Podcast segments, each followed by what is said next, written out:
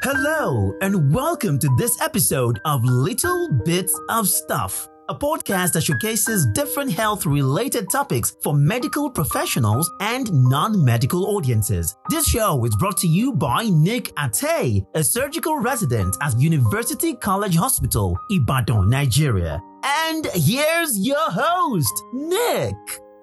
Hi, this is Dr. Nick. You're on to another episode of Little Bits of Stuff and the first episode of the Child Sexual Abuse series, where I'll be talking about sexual abuse as regards to children and survivors who will be sharing their experiences in each episode. So, fasten your seatbelts as we dive into this series, The Child Sexual Abuse. Please note that for the survivor's experience in this episode, her voice has been tweaked for anonymity and fictional names have been used if you do get to hear one.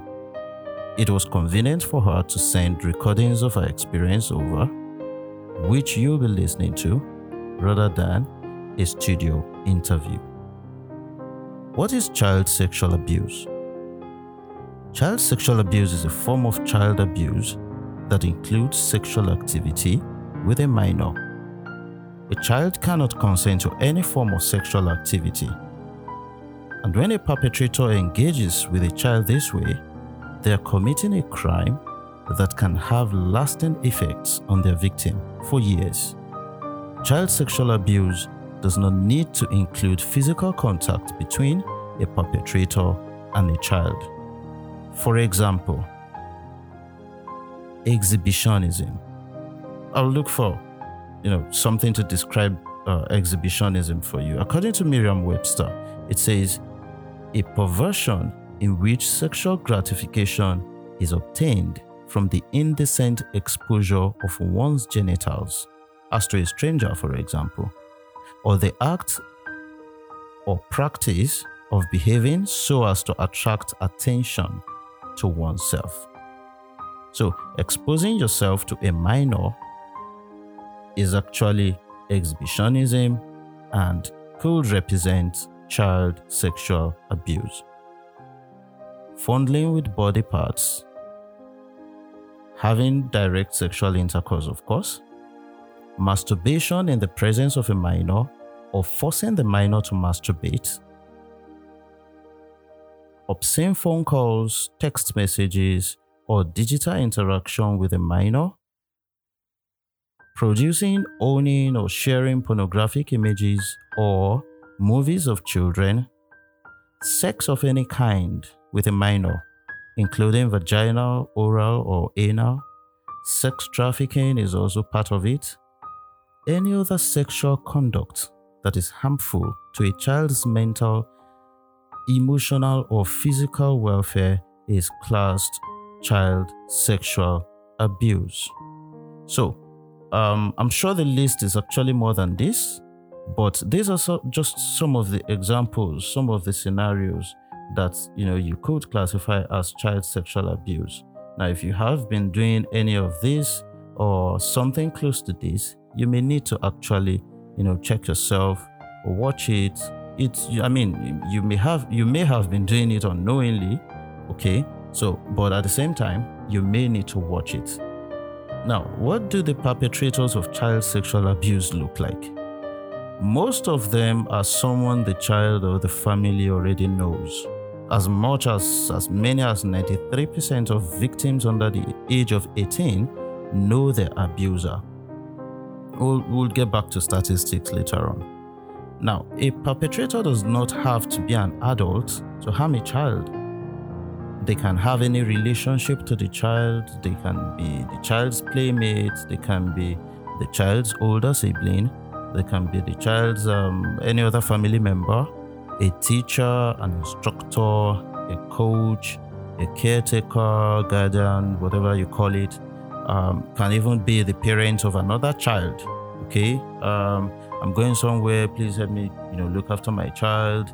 Um, I'm going to the market. I'll soon be back. Please help me watch my child. Or sleepovers, you know, and things like that could actually result into, you know, child sexual abuse. Okay? Um, abusers usually can manipulate victims to stay quiet about the sexual abuse, of course, using different you know, number of tactics. Often the abuser will use their position of power over the victim to coerce or intimidate the child. They might tell the child that the activity is normal or that they enjoyed it. An abuser may make threats. Of course, when all these things don't work, they may eventually start, you know, threatening the child, you know, if the child refuses to participate or plans to tell another adult, which is usually the case most of the time.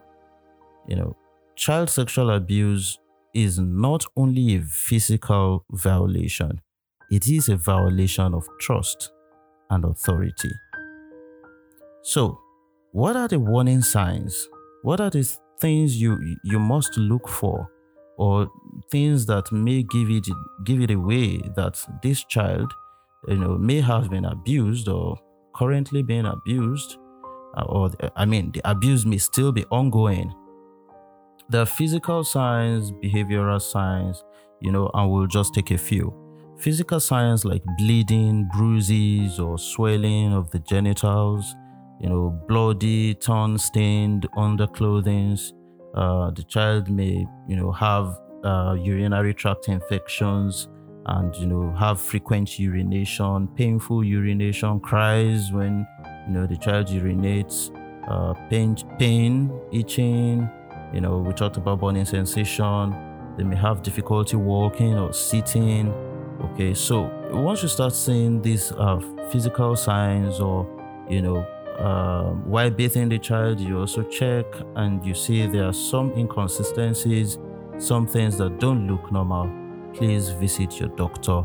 You may just, you know, be exposing or, you know, seeing evidence of um, a child abuse that has taken place. What behavioral signs, you know, might you see? You know, changes in hygiene, refusing to bath. I'm not saying every child that refuses to bath nowadays because I mean, it's it's a common thing. I'm sure we all did it, you know, but um, excessively, when this child does it excessively, okay, develops fears for you know things the child you know um, normal things the child usually uh, is not scared about on a very good day has trouble in school increasingly you know absences you know started dropping grades or you discover this child has inappropriate sexual knowledge or behaviors um, child continues to bedwet, uh, has um, nightmares most of the time, okay, uh, returns to regressive behaviors. Uh, what do we mean by that? Um, a child that was thumb sucking before and later and has stopped, you know, later goes back to thumb, thumb sucking, okay?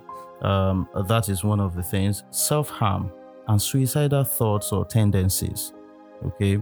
these are you know signs of um, depression or post-traumatic stress disorder disorder uh, this child may not be able to say anything but you know can usually you know exhibit different uh, behaviors that may point you to the fact that okay there's something wrong with this child you don't know what it is but there is something wrong somewhere and you should start to investigate that and that is the essence of this quick overview on what child abuse is. I'll be giving you more tips, more information about child abuse. But before we get to that, let's um, listen to um, an experience shared by one of the survivors. I was I was abused at um, age age 9 to 10 when I was in JSS 1. Did I know at that time? Yes, I did know what rape was and I knew it was an abuse. What was happening that it was an abuse because I didn't want it and um, it happened by force. I was taken by force. Yeah, so that is it. She could remember, she knew uh, what was happening at the time when it was happening. also note that there are so many below that age that at that time didn't know what was happening and also have to, you know, when they get older, they remember these things and it, dawns on them that that was actually what was happening at the time. And they then relive the the, the whole oh god, the memories, the the the unimaginable emotional trauma. You know, I I don't even know what to say to that. Anyway, um, we asked her who the perpetrator was. Okay, you remember we said most of the time maybe a family member, it may be um, an uncle, it may be a neighbor, or even your um, parent. I mean your guardian, caretaker. It can be, you know, most of the time people that you know the family already knows. Okay, so when we asked her who the perpetrator was, this was this this is what she had to say. Um, was a family member. Hmm. My dad. I'm literally off my seat right now. I've listened to this clip over and over again, and each time I can't just seem to understand, I can't seem to know the reason why. I've tried to justify it, I've tried to rationalize, I've, I've tried to even spiritualize if there's anything like that. I cannot understand why you would give birth to a son or a daughter and decide at the end of the day that you need to have some sexual gratification, whatever it is, with that same offspring. It, it defies all logical reasoning. I do not know how to categorize this. I do not know how to think about this. I do not know what to call it. It's just crazy. Maybe that's the only thing I, I can think of right now. I, I, uh, I do not know why. I can't I can't understand this really. Maybe maybe you know listeners can you know help me understand if there's anything anything any reason you can think of any you know justification for why he may have behaved that way why he may you know have you know pounced on on his own daughter. I i do not know if there is anything you can say to me right now that you know can actually um justify it but uh, maybe maybe just maybe there may be some bots you know somewhere. In nigeria right now statistically there there are one in 10 girls being abused by a family member. One in 31 boys is being abused by a family member. One in eight however is being abused by a stranger boys are rarely abused by a stranger. One in four girls is being abused by a neighbor, as opposed to one in 10, you know, by a family member. One in three boys being abused by a neighbor, as opposed to one in 31 boys being abused by a family member. So, what this means is that you know more will be abused by a neighbor. This guy you know your neighbor that always comes in oh okay help me watch my child and then go you go to the market you know those kind of things okay? And uh, more than one perpetrator is present when one in six girls are being sexually abused. These are these are disturbing statistics you know, things you look at, figures you look at, and you wonder what is happening. Uh, it's not like I'm encouraging anything, but if, if you must do something, you don't have a girlfriend, you don't have a wife, go to a brothel. I, I don't know. I, I, I, I well, so we asked her to, you know, give us, um, you know, tell us, share with us her experience, the, you know, whatever details she can, you know, talk about without, you know, falling back deep into um, um, the feelings and you know trying to you know heal again and things like that. So um, this this is what you know she told she told me about my childhood sexual abuse experience. Well, um, it started when I was in JSS one. I was nine, ten thereabouts, and um, it was it was crazy. It was really really crazy. It wasn't something I expected. Like it, it happened just one night. I was walking out of room. I, I think I slept. I woke up. Then I was going out to meet my mom in the sitting room. All of a sudden, my dad comes and pushed me on the bed and then covered my mouth and then said to touch me and I was trying to scream and everything but because I was small in size and it was way bigger. He held me down and it was it was really really crazy, something I really don't like to remember. Then the event that led to it, I think he had issues with my mom because of that sexual thing. Maybe she was not giving him what he wanted and everything. Ah, so it was just crazy. And then he went on and on and on and on and on for like like day after day, day after day, week week after week. It just kept on month after month. I think this went on about for three years. Yes, three years.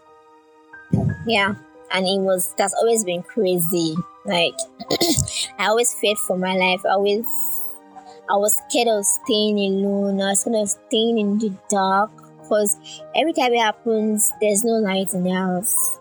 And even when there's lights in the house, most of the time it's always at night. It comes and wakes me up and then, oh, don't shout this and this and this and that. And then you think just, uh, it's really, really crazy. But uh, I, I'll just have to stop here for now because it's crazy. Like, really crazy. I'm not even going to try to react to this one. Um, we'll just move on. Um, okay, yeah, we'll just move on. Um, most of these things happen at night. Um, only one in seven incidents, according to statistics, happen um, during the daytime, and um, one in five cases, you know, um, of child sexual abuse occurs in the girls' home, and um, oh my.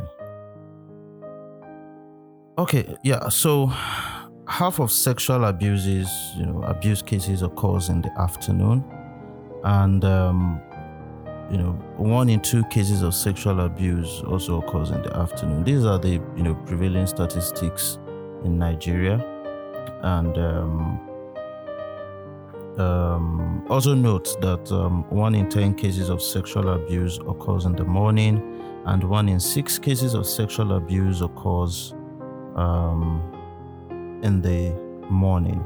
Now, I'm, I'm saying these things, I'm giving you these statistics so you know um, how bad it is the world we live in right now, and you know that, you know, if you stay in a particular in um, in a place where there are like six apartments, for example, and you know you guys are all family men. I mean, family men with kids and all that. One in that six may be getting abused. I mean, it's it's as bad as that. Okay, it's there's there's really no I, I don't think enough awareness you know is being made towards this there should be a massive campaign more much more than what we're seeing right now you know against child sexual abuse uh, it's difficult because kids usually can't pick up some of them don't even know what what was happening to them at the time and you know difficult difficult to detect but I think if we pay more attention and if um, we try to be more careful, things still happen no matter what. But if we try to be more careful, um, I think we can, you know, combat this um, this issue as it is. Okay, so uh, we'll move on to you know other questions that you know um, she answered her psychological well-being, um, where she is right now. How did she cope? You know, living with the perpetrator. How did she cope? Um, having other relationships, and so these are the answers you'll be hearing in the next recording. How many times did it happen? Like I said earlier, it's it happened a couple of times. I think it went on for about three to four years, and then it was day after day, week after week, month after month, year after year. It was always like back to back, and then because I didn't, I, I I didn't have or I didn't have anybody to talk to based on the fact that I really don't know. I really didn't know how to associate with the right people. I was not even left alone for a moment to associate with people. So, yeah, that was the reason. It was just back to back, day after day, week after week, month after month. It was really, really terrible. It was a very, very terrible experience, I must say. Did I ever complain to anybody? No, I didn't because I didn't have anybody to talk to. I come from a family where I only associate with my family my family members like my brother, my sister, my parents. We don't really associate with other family members. Not that we don't associate with other family members, but I'm not just close. So, and they are not people that I can relate with in terms of age. They are much older, and they would feel like, oh, I'm trying to tarnish the image of somebody and something. Yeah, so I didn't I didn't complain to anybody. I just kept to talk to myself because I because I always prayed and I always hoped that one day it all just stop. Yes, so I kept praying that it stops. Was I ever threatened? No, I wasn't. No, I just wasn't. But I never got a chance to talk because anytime I tried to talk, he was always there to like bring up something else that will make me not talk and then you would always give me signs like facial signs not to take anything. So I was I don't think that was a threat though. When did he stop? It stopped when I I summoned courage to talk talk to someone.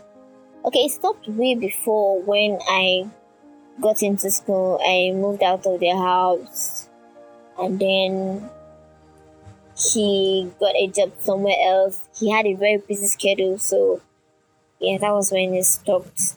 Relationship between me and my parents. Now we have a very good relationship, unlike before. That it was terrible. We just everybody just minded their own business and did things that was pleasing to them. So that's it.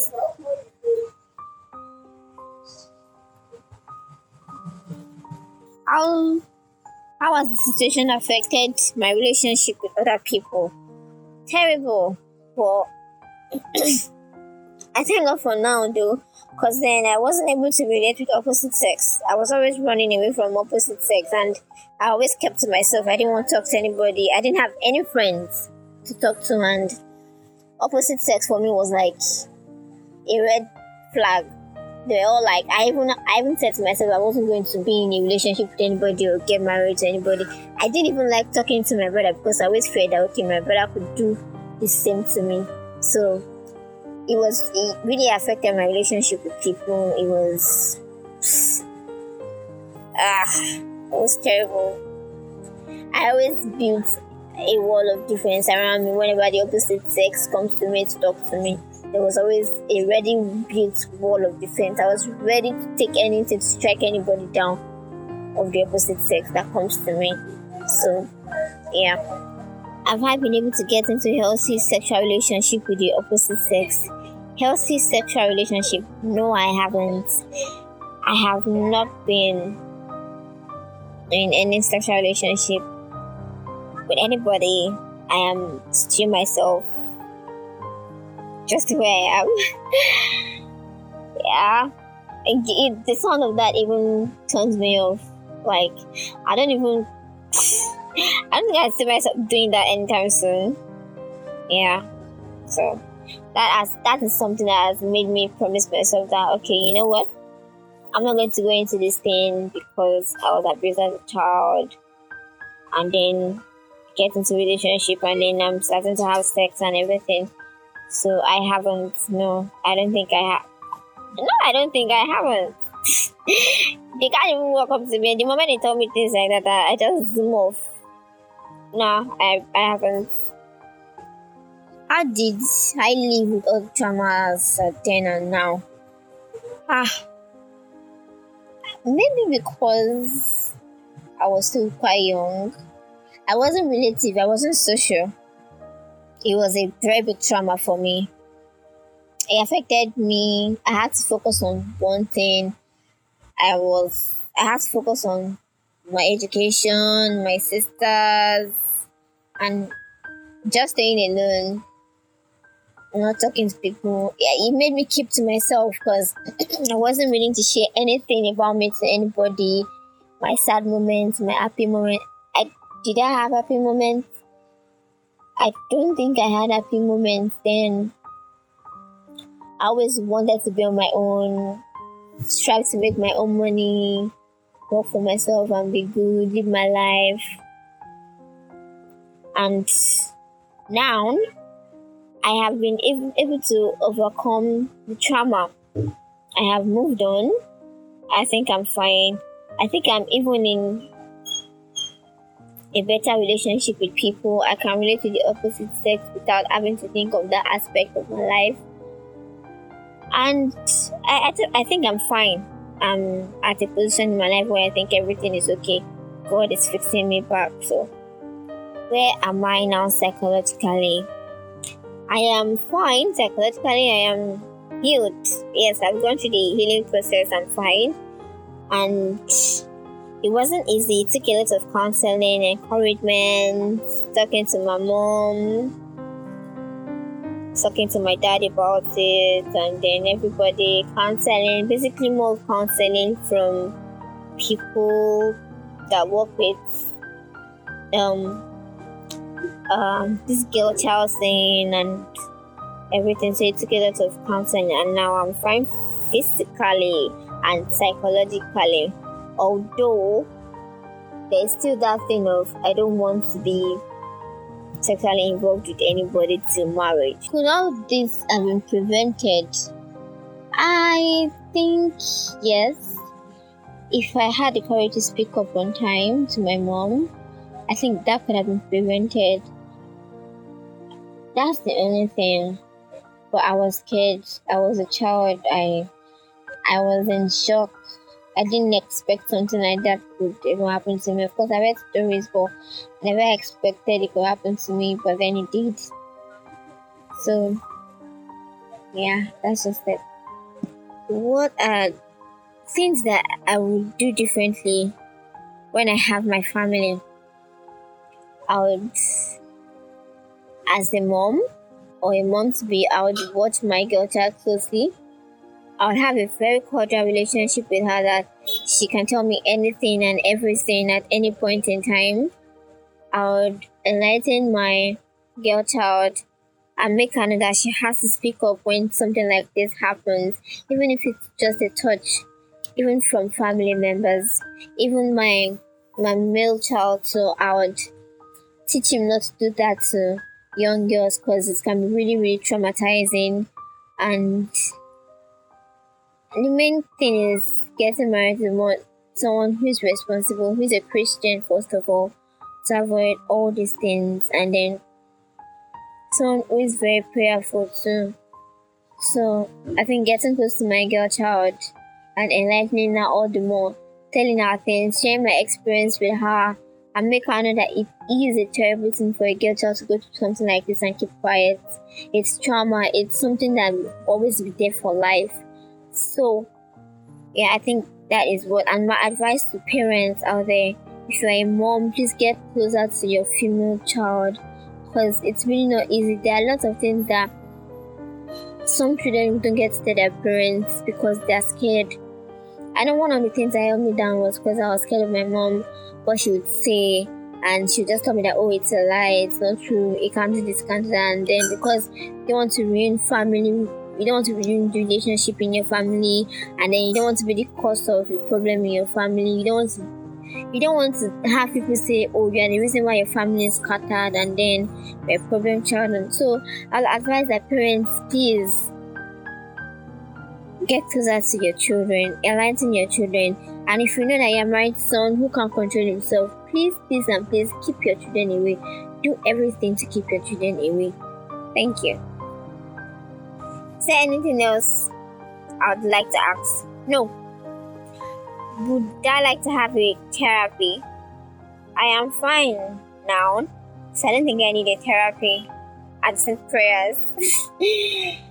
Because it's not easy when you go through something like this and then you're at a marriageable age, and at some point in your life, you'd have to tell people or you have to tell your spouse this story, and then it's saddening, it's really saddening when your spouse gets to find out, especially that because of this abuse or the person that abused you is a family member, and in the long run, maybe your spouse is not willing to go further to getting married or start having issues in your relationship because of things like this. So it's all just prayer we all pray to be happy, but then God gives happiness. So therapy, I don't think I need therapy. I think I'm okay. I think I'm fine. And I think God will sort me out like He's doing and like He has always done, sorting me out. So yes, I'm fine. I don't need therapy. But I also like to ask, why is that men can't control themselves? Even amidst young children, young children that are not even physically attractive, they go after them. Why? That's all I have to ask. Thank you very much.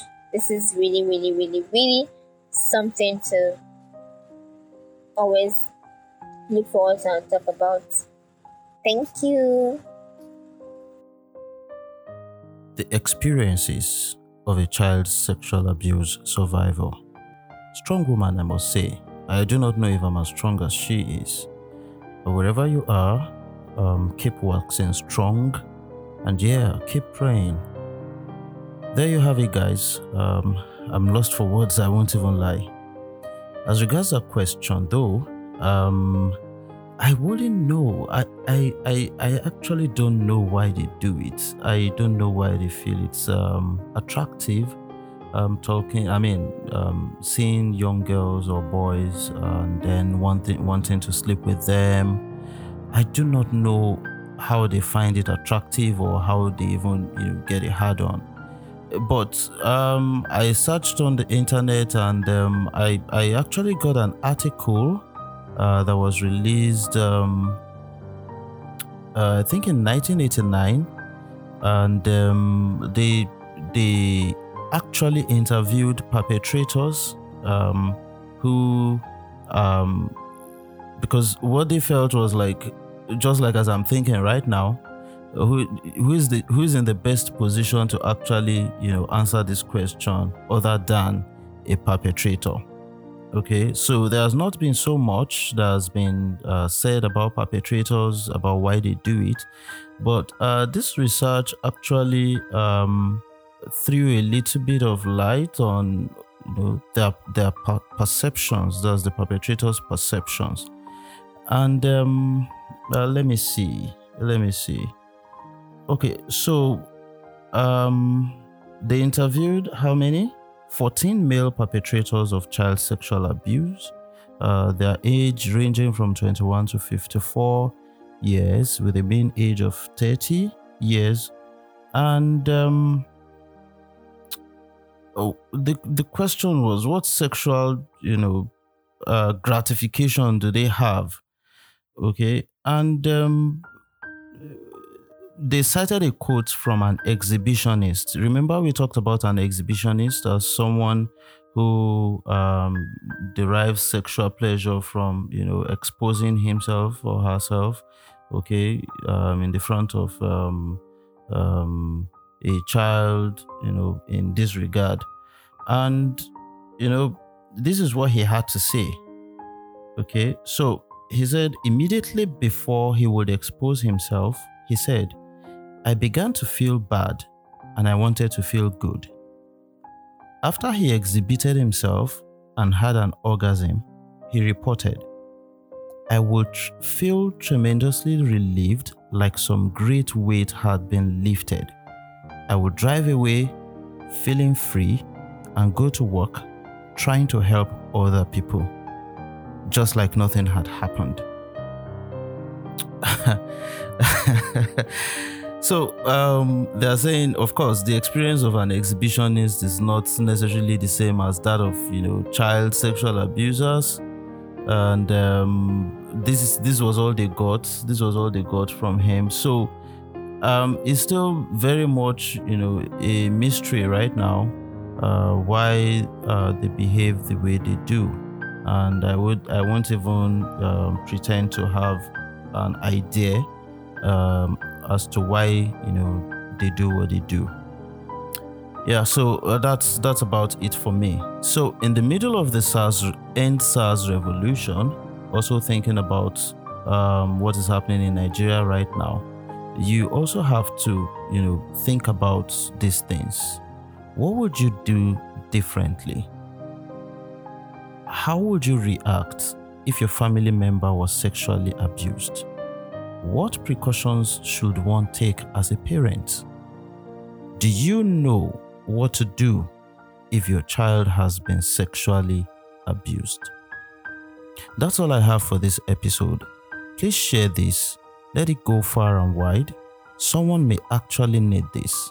If you'd like to share your experience on this show to heal, for others to learn from, kindly get across to me via mail at littlebitsofstuffwithnick at gmail.com or leave a comment on my website and I will reach out to you or you can send a direct message on any of my social media handles. You can also chat me up via WhatsApp. A link to my references and helplines and organizations that can help is also in the description for this podcast on my website, which is www.littlebitsofstuffwithnick.com. Bye for now. And that's it on Little Bits of Stuff for today. Please subscribe to our podcast on iTunes or Google Podcast. You can also get it on Audiomack and YouTube. Follow us on Twitter at Lil Bits of Stuff. That's L I L B I T S O F S T U F F. And on Instagram at Little Bits of Stuff. That's L I T T L E Bits of Stuff. Until next time, stay healthy.